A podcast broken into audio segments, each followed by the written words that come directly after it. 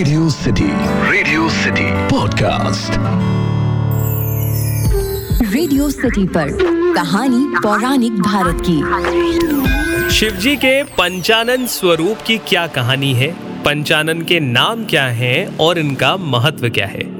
Radio city पर अखिल के साथ हैं आप और ये है कहानी पौराणिक भारत की। एक ऐसा पॉडकास्ट जहाँ मैं आपके लिए रामायण, महाभारत, पुराणों से अलग अलग कहानियाँ, कथाएँ लेकर आता हूँ। आज हम लोग बात करेंगे हमारे अपने महादेव के पंचानन स्वरूप, यानी कि पाँच मुखों के स्वरूप के बारे में। देखिए, एक पौराणिक कथा के अनुसार एक बार श्री हरि विष्णु ने मनोहर किशोर रूप धारण किया। कुछ लोग कहते हैं किशोर रूप धारण किया, कुछ लोग कहते हैं ये घटना श्री कृष्ण जी के जन्म के समय हुई। कथा इस तरीके से आगे बढ़ती है कि वो स्वरूप इतना मनोहर था कि उसे देखने के लिए चतुर्मुखी ब्रह्मा और बहुमुखी अनंत देव आदि वहाँ पर आने लगे। उन्होंने भगवान के रूप माधुर्य का आनंद लिया और उनकी प्रशंसा की। ये देखकर शिवजी सोचने लगे कि अगर मेरे भी एक से ज़्यादा मुख होते तो मैं भगवान के किशोर स्वरूप का अधिक दर्शन कर पाता, ज़्यादा दर्शन कर पाता।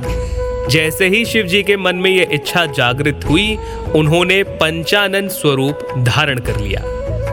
आगे ये सवाल आता है कि पंचानन में पाँचों मुखों का नाम क्या है और उनका महत्व क्या है? देखिए, भगवान शिव का जो मुख पश्चिम की तरफ़ है, उस मुख का नाम सद्योजात है।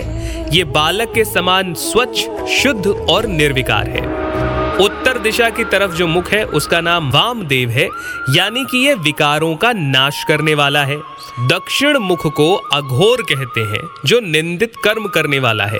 इसका अर्थ ये निकाला जाता है कि निंदित कर्म करने वाला भी शिव कृपा से निंदित कर्म को शुद्ध बना लेता है। शिव जी के पूर्व मुख का नाम तत्पुरुष, यानी कि अपनी आत्मा में स्थिर रहना, और ऊर्ध्व मुख का नाम है ईशान। अर्थात जगत का स्वामी। तो ये है शिवजी के पंचानन स्वरूप की कथा, उनके पंच मुखों का नाम और उन नामों का क्या अर्थ है या क्या महत्व है, वो। आपको ये पॉडकास्ट कैसा लगा हमें ज़रूर बताइए। ईमेल लिखिए podcast at my radio city dot com पर। आप चाहें तो इंस्टाग्राम पर बता सकते हैं। आरजे अखिल के नाम से हूँ मैं। फ़िलहाल के लिए इतना ही। सुनते रहिए रेडियो सिटी रेडियो सिटी पर। कहानी पौराणिक भारत की।